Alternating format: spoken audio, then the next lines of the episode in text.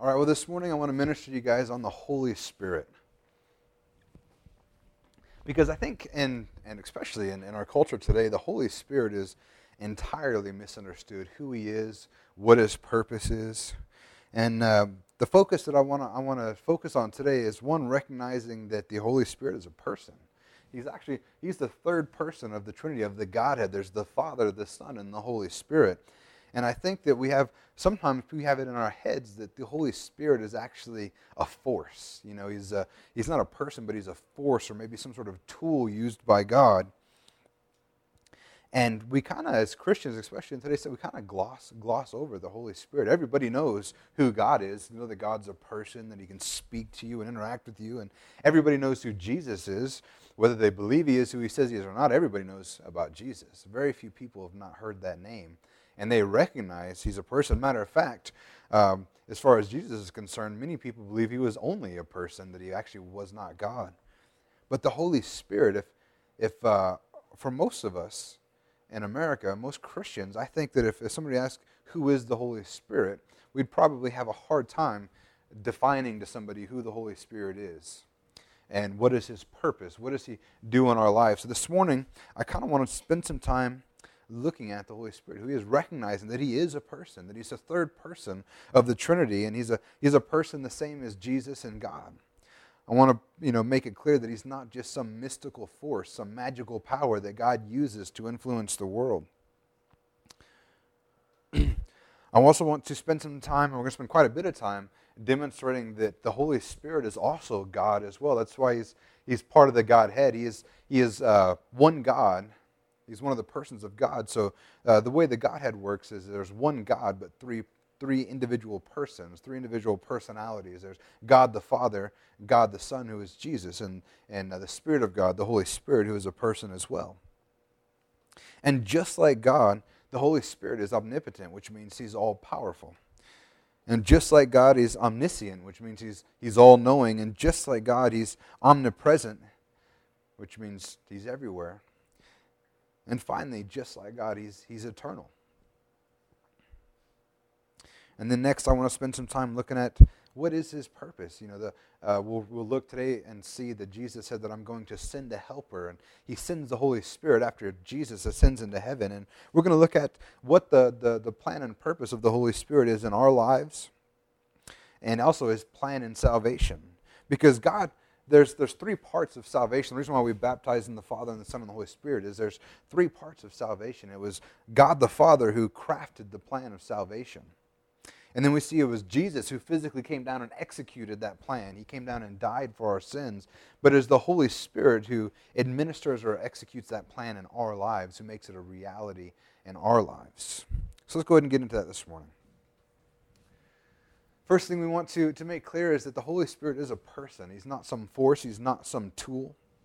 And uh, the questions that we have to ask ourselves is how do we define a person? How do we know someone's a person? Or let's look at even more specifically how do we know that God is a person? Or how do we know that Jesus is a person and not some, some uh, spirit or force or, or cosmic goo or whatever we want to look at it? How do we know that God's a person? Or Jesus is a person? Well, the first thing that we recognize about people is that they have attributes that are, that are, are unique to people. First off, a person can speak. A person will talk to you, right? I mean, we, can, we know a chair is not a person because the chair is not going to get up and give you advice for the day. Um, if it's a person, they have intelligence. If it's a person, they have a will of their own. People have wills of their own, right? I mean, you look at even stuff that we would consider to be smart. I mean, we call our, our phones smartphones. But they're not really intelligent. They're just programmed to do what we've told them to do. They don't have a will of their own. They can't do what they want. At least not till Terminator, Judgment Day, when they, when they have awareness. But, you know, the, the truth is, is that that they're still just tools. They're not, they're not, we would never consider our phone a person, even though Siri can talk to you. Still, you have to have all these attributes to be a person. Um, what else do they have? Uh, a, a, they have knowledge and intelligence, like I said, and, and uh, uh, people have feelings too, right? You know, a person, I mean, you, you can't hurt the feelings of a hammer. You can't hurt your computer's feelings. Monique hurt my, my uh, ceramic knife feelings, but that's different. they couldn't cut through tomatoes, so she was making fun of it.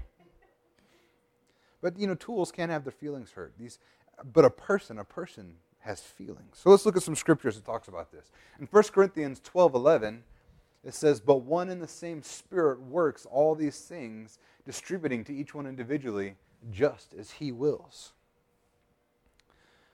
But first off, you'll notice many times in the Bible that the, that the Holy Spirit is mentioned as a he.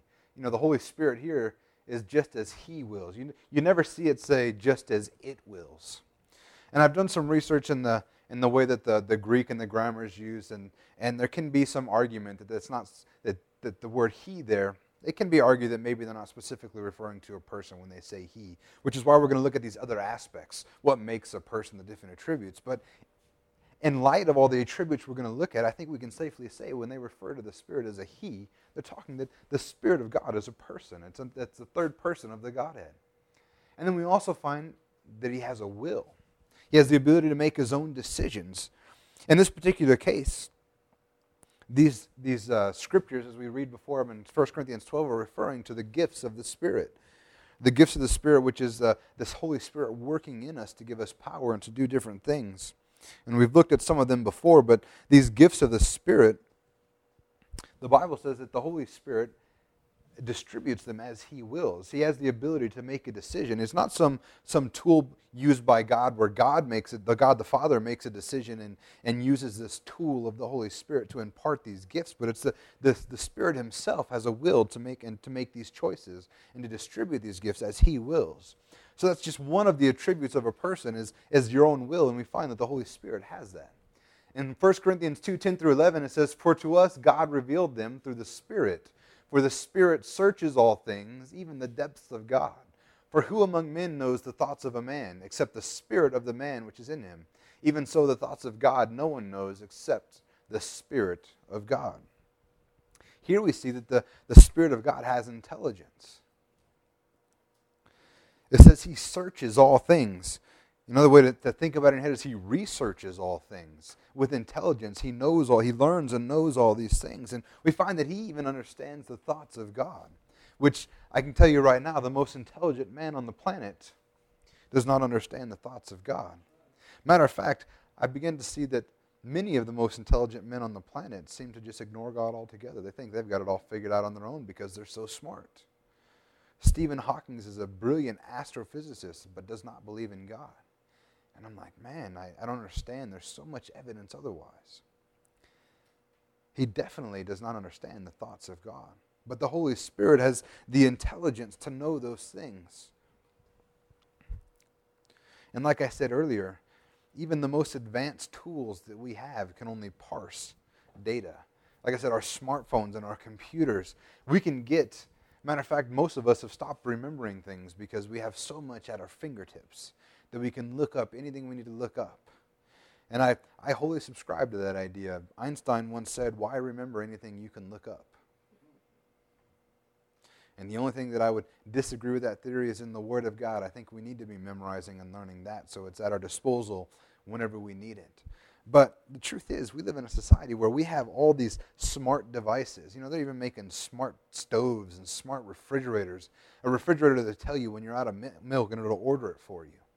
But the truth is, these are all just tools used by man. We've programmed them. It's our intelligence that's been instilled into them, and they can only parse data. They can't make decisions, but except for the way that we program them to be made. The Holy Spirit is, is not like that. The Holy Spirit is a person with intelligence and able to know the thoughts of God, and, and the Bible says he searches all things. Next we'll look at Ephesians 4:30. It says, "Do not grieve the Holy Spirit of God, by whom you were sealed for the day of redemption. The Holy Spirit has feelings, which is always attributed to a person. I don't think there's anything in this life that if you don't have, that is not a person, there's no tool, no inanimate object that, that we could say has feelings. But the truth is that the Holy Spirit has feelings, and we can grieve him.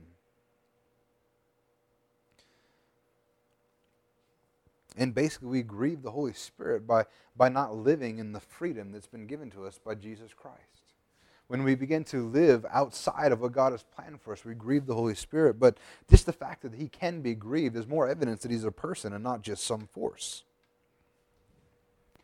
And all throughout the scriptures, there's even there's different references to that. How he's he has these he has feelings. He speaks. Many times you see the the Holy Spirit speaks. He makes decisions. All these attributes of a person the Holy Spirit has. So I hope at least now we can see that there's no argument that the Holy Spirit is not some force, not some magical power or tool used by God, but he actually is a person.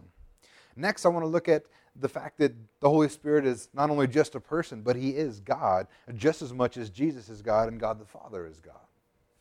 In 1 Corinthians 12, 4 through 6, it says, Now there are varieties of gifts, but the same Spirit. And there are varieties of ministries in the same Lord. There are varieties of effects, but the same God who works all things in all persons.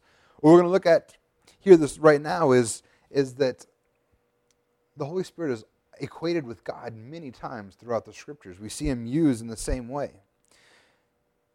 And the truth is, the Trinity is kind of a difficult thing to understand. I mean, how can it be one God and three persons?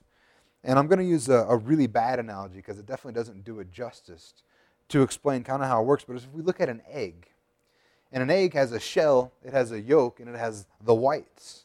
And all three of these parts make up an egg. And without any of those parts, we don't have the full egg. And the, the Trinity is kind of like that. It's one God with three individual personalities, individual parts. And without one, the, the God would be incomplete. And like I said, it's not a perfect analogy, but it kind of gives you the idea of we're trying to understand something that's a, a, very godly concept, a very concept that's very high above anything that we can imagine. But the truth is, all three are necessary for our one God to be They're the three persons of the Godhead. But you'll see in Scripture many times how the Holy Spirit is equated with God. And even in this first scripture here we look at, it says there are a variety of gifts. This is 1 Corinthians 12, 4 through 6 says there's a variety of gifts, but the same Spirit, a variety of ministries, and the same Lord, and there are a variety of effects, but the same God. The words Spirit, Lord, and God in this scripture are in essence used interchangeably as Paul, as he was speaking these things, he recognized that the same Spirit, the same Lord, the same God are the same thing. We also see here in, in Matthew 28 19 that he's given equal footing uh, in talking about baptism.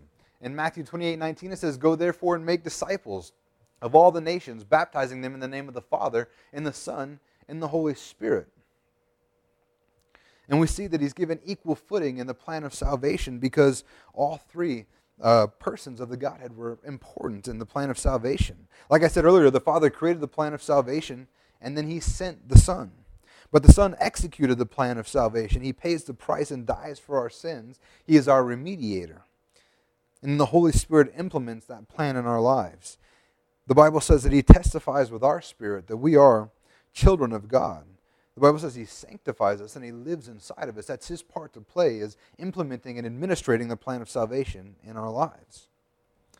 And then another one uh, where Paul is using words interchangeably with God and the Holy Spirit is in 1 Corinthians 3.16. It says, Do you not know that you are a temple of God and the Spirit of God dwells in you? But in 1 Corinthians 6:19, the same letter to the Corinthians, he says again, or do you not know that your body is a temple of the Holy Spirit who is in you, whom you have from God, and that you are not your own. Once again, we see Paul using those same words interchangeably God and the Holy Spirit. And I got kind of a head of an engineer on me. When I look at stuff like this, I don't know if you guys remember in math, there was that simple rule that if A equals B and B equals C, then A equals C. I mean, if you're using the same word over and over, then I think we can, we can agree that they, they mean the same thing. They are the same thing. The Holy Spirit is equated with God. But that's not the only evidence. There's a few, uh, few lines of Scripture where they're used interchangeably. There's, there's more evidence to show that the Holy Spirit is God Himself. Next, we see that he's eternal. In John 14, 16, it says, I will ask the Father, and he will give you another helper, that he may be with you forever.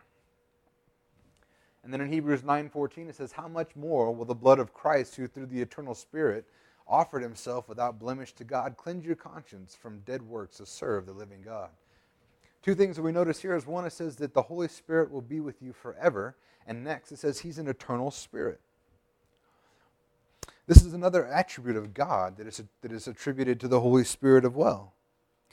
He is eternal like God. He'll be with us forever because he is God, the same and the same as God. You see, if we look through Scripture, the, the only one that's referred to as eternal, if we go through the Old Testament and, and even throughout parts of the New Testament, is God. God is eternal. And in Genesis 21 33, it says, Abraham planted a tamarisk tree at Beersheba, and there he called on the name of the Lord, the everlasting God. That eternal attribute is, is given to God.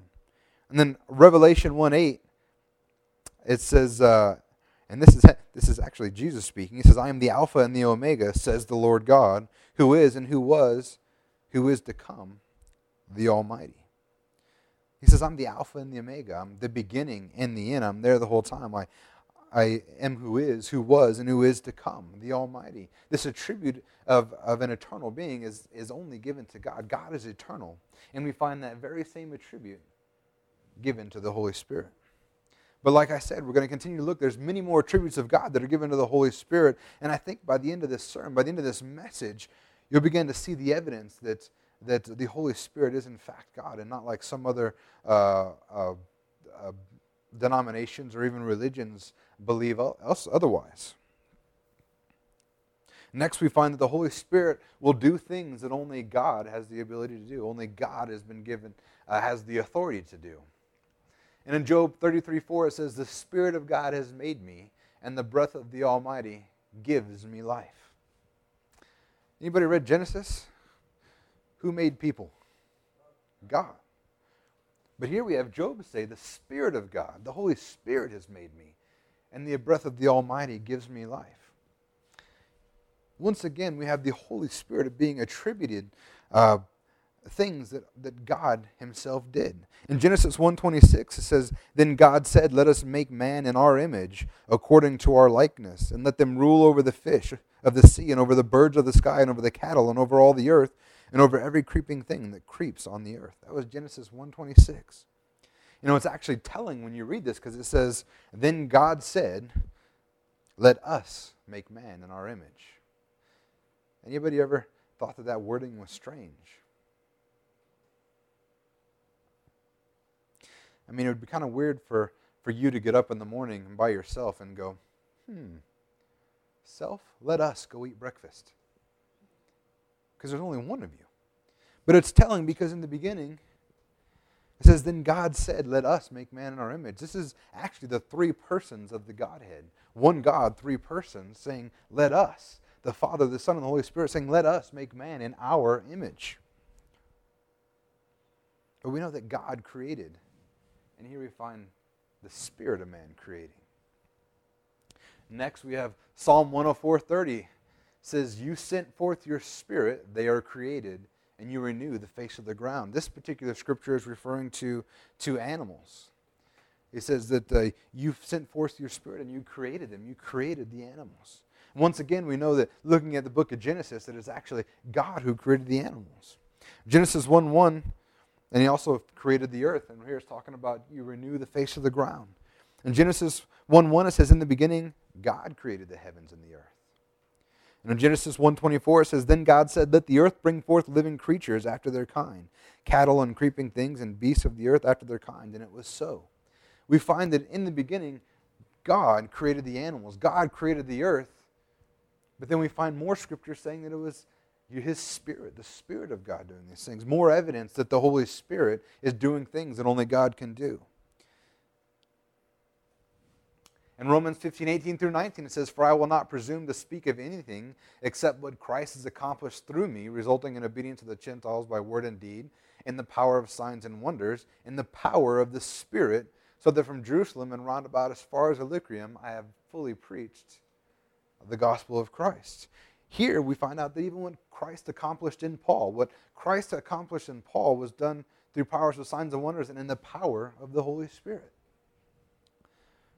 This work that was been done in God, something that change, that renewal, that, that being made a new person that can only be done by God, we find was done by the power of the Holy Spirit. Just more evidence that the Holy Spirit does things that only God can do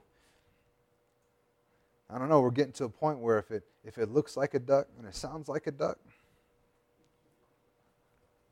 But there's more things. What about in 2 Thessalonians 2:13 it says, "But we should always give thanks to God for you, brethren, beloved by the Lord, because God has chosen you from the beginning for salvation through sanctification by the Spirit and faith in the truth." Next we find that it's the Holy Spirit who sanctifies us, who sets us apart and makes us holy, who forgives us our sins. But how many know that only God can forgive sins? But here we find out it's the Holy Spirit that's doing the sanctification.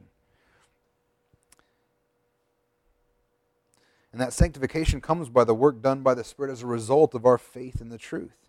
And what is that truth when it's talking here? Faith in the truth. That truth is that Jesus Christ came and died for us. Faith Faith in that causes the Holy Spirit to take up residence inside of you. The Holy Spirit comes to live inside of you. And He makes you holy and He sets you apart. He cleanses you because of that faith in the truth.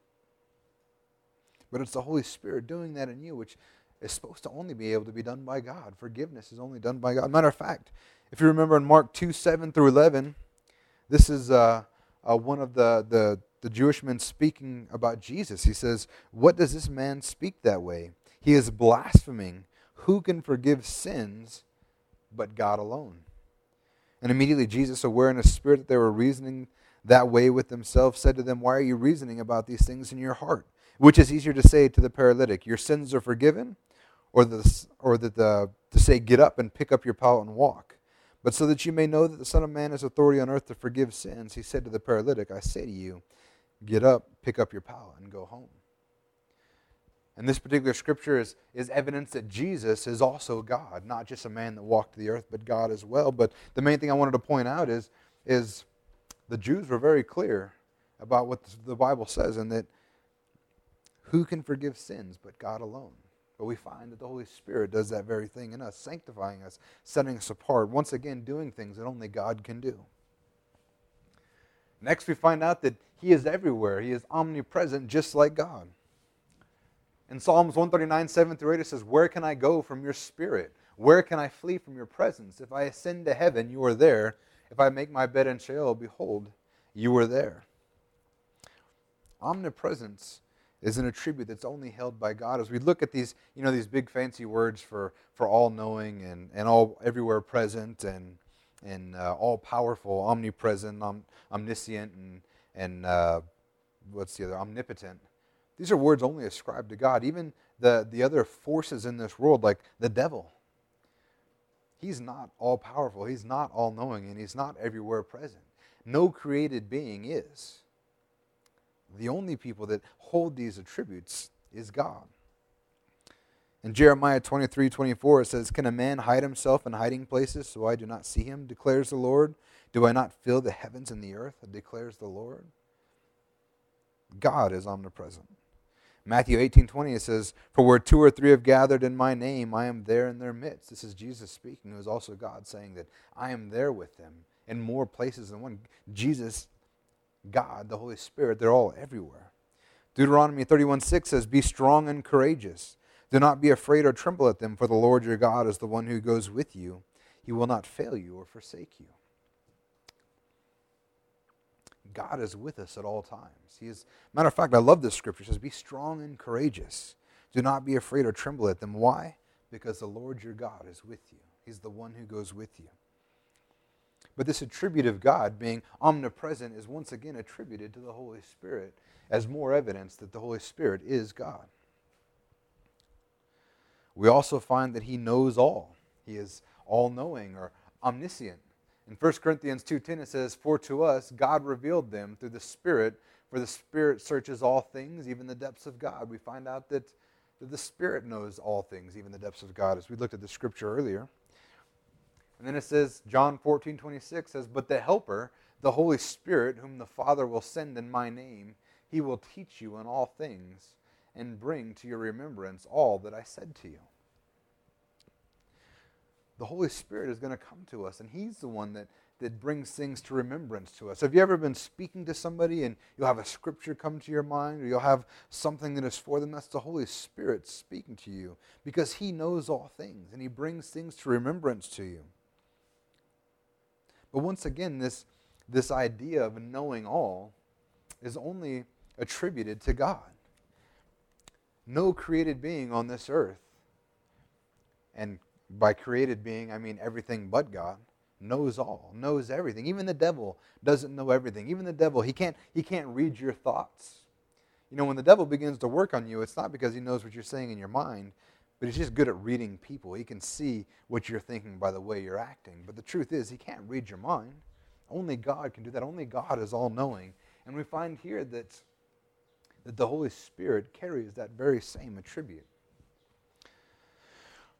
In John, uh, Job 37 16, it says, Do you know about the layers of the thick clouds, the wonders of one perfect in knowledge?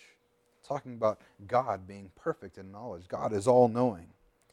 Psalm 147 5 says, Great is our Lord and abundant in strength. His understanding is infinite.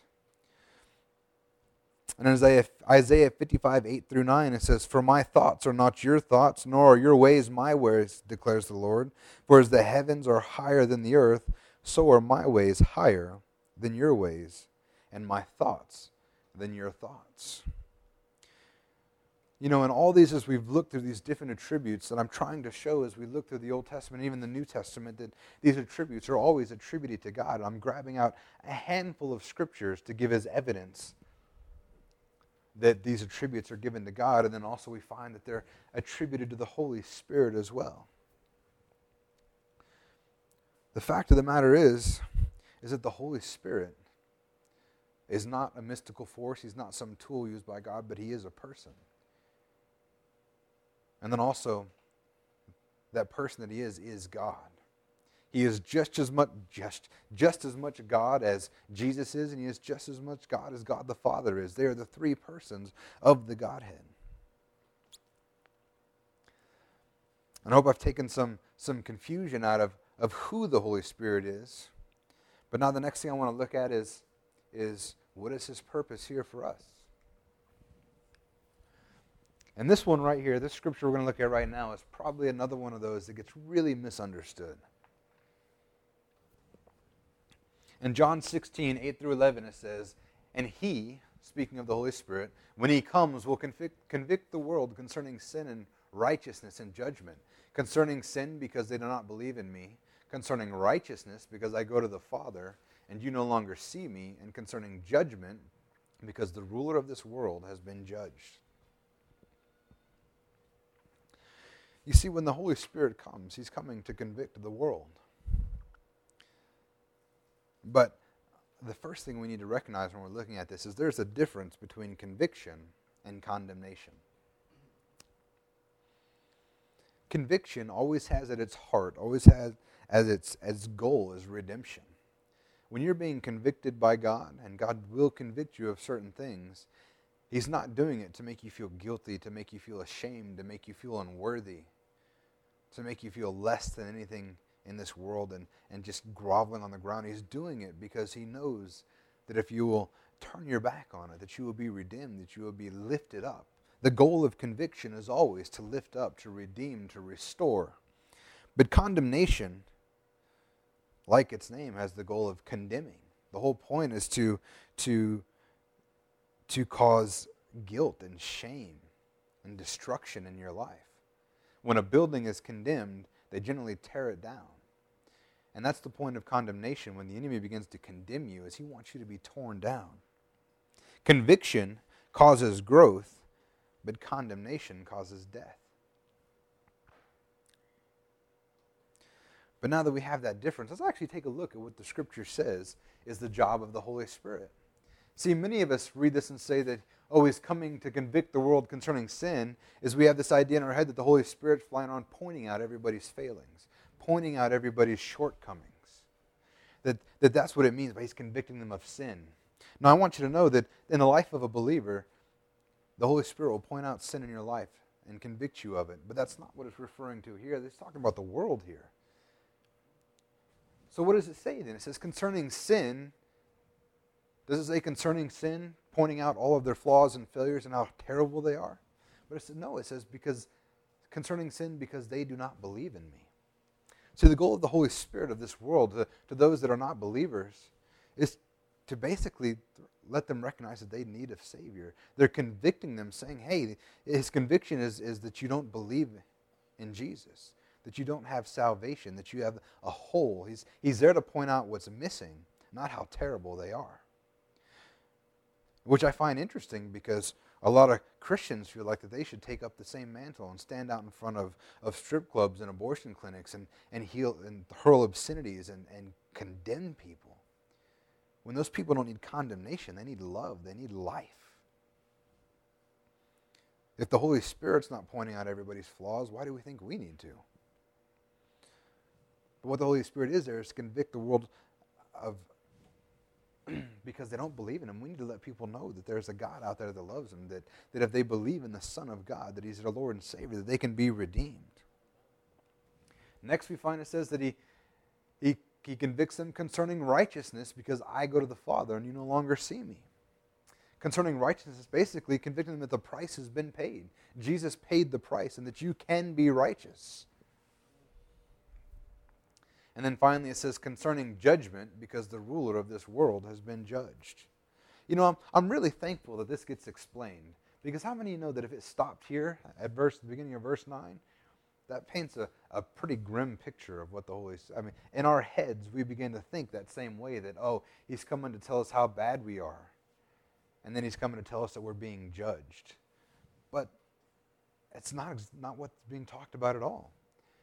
It says concerning judgment because the ruler of this world has been judged. The Holy Spirit is here to conv- convict us that the devil's been beaten, that he has been judged, that he has been defeated. The Holy Spirit doesn't come to judge us, but to testify that the devil has already been judged. He's been dealt with.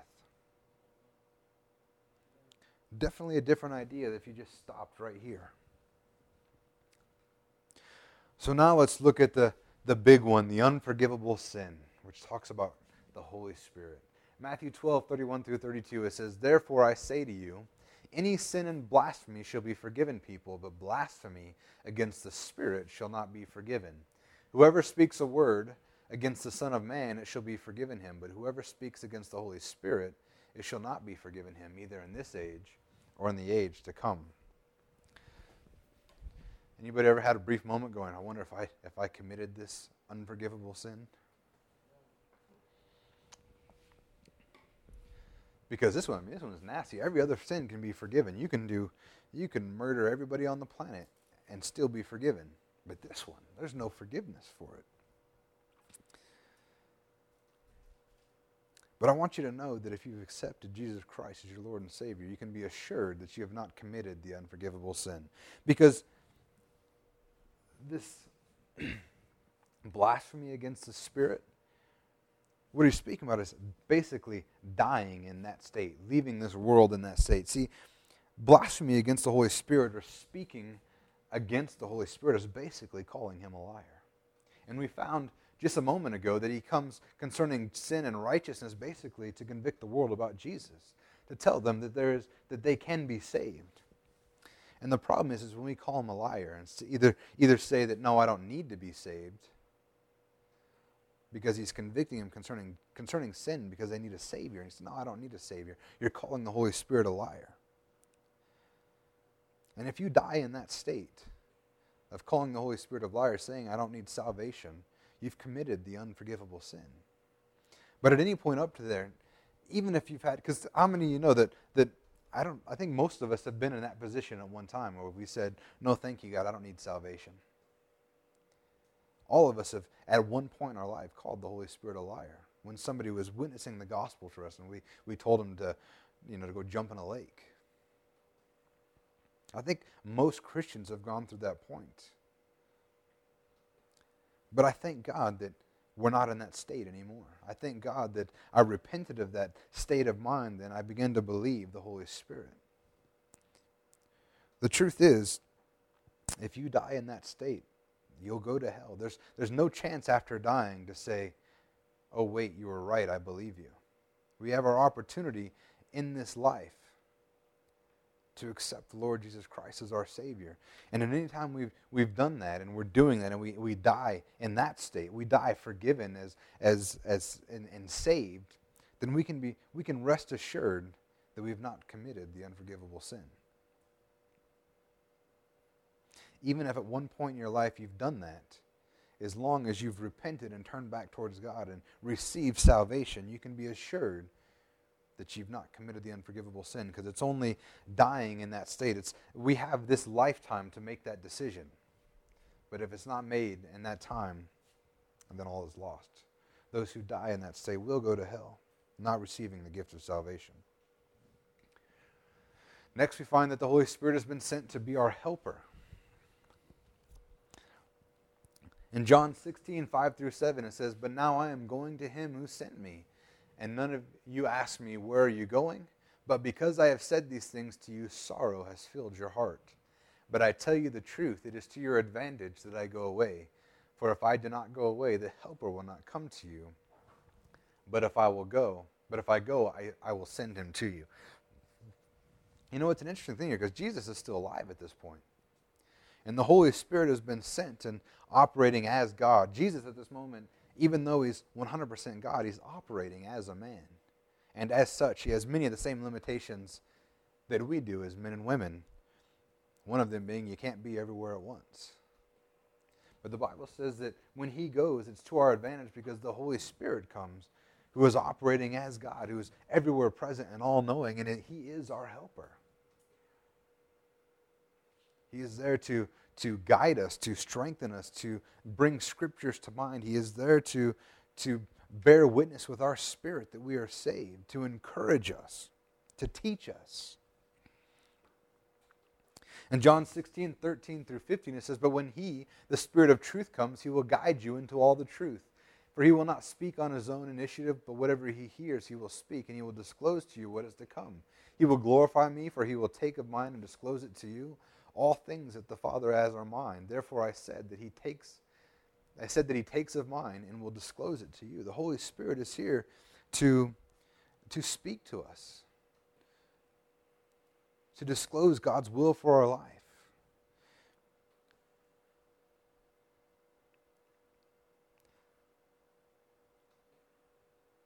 The Holy Spirit comes to give us revelation. Have you ever been reading your Bible and you've read something a dozen times, but this one time you read it and it stands out to you. You see something different that you don't. That's the Holy Spirit revealing things to you in the Word of God. Is He speaking to you? The Holy Spirit was sent to be our helper, to be our guide, to walk alongside of us, to live inside of us.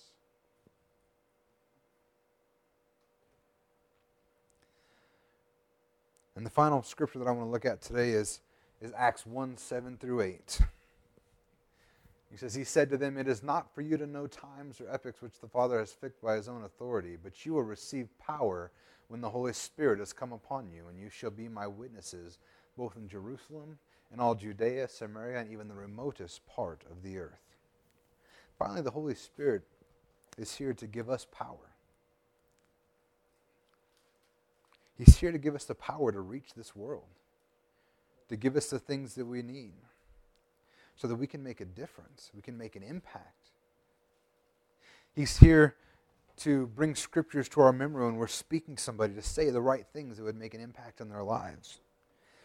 We looked at briefly a couple weeks ago the gifts of the Holy Spirit. He, he uses those, He distributes those to us so that we can operate in them for the common good of the body, to make an impact for people. He gives us the power to lift one another up and to encourage one another. You know, the Bible says that He gives us the gifts of the Spirit, but He also produces in us the fruits of the Spirit. In Galatians 5 22 through 23, it says, But the fruit of the Spirit is love, joy, peace, patience kindness, goodness, faithfulness, gentleness, self control. Against such things there is no law. How many of you need a few of those things in your life? Love, joy, peace, patience. I know I could use some patience from time to time. Kindness, goodness, faithfulness. You know, you can argue, but those, those things are really not me. But the Holy Spirit lives inside of you. He's changing who you are. You have the Spirit of God living in you. And these are a natural result of the Spirit of God living in you. When you got saved, these things would begin to start pouring out of you. I know you can ask my wife. Ask my children if they remember when I was much younger. I'm a much different person than I was. particularly ask Michelle. Maybe don't ask her. Maybe I don't want you to know. But don't ask for details. But she'll tell you that I'm a different person than I used to be. Because the fruits of the Spirit begin to, to operate. You begin to see the Holy Spirit work in my life. You see, the Holy Spirit is not just some, he's not just something we should pass by the wayside. He's not just some tool of God. He's not some, some uh, force that God uses, but he's an actual person. And he holds just as much importance and authority as God or Jesus and, the Godhead and the plan of salvation. He is just as important as the other two. And I think that we're doing him a disservice, and even more importantly, we're doing ourselves a disservice if we try to brush him off the wayside like he's the, you know, he's the redheaded stepson, because he's not. And I hope this morning that, uh, that you've had your eyes open a little bit to who he is and what he is in our life and, and the fact that, uh, yeah, he's God. And He's here to work for us and in us to reach this world. Amen? Amen. Let's go ahead and stand to our feet.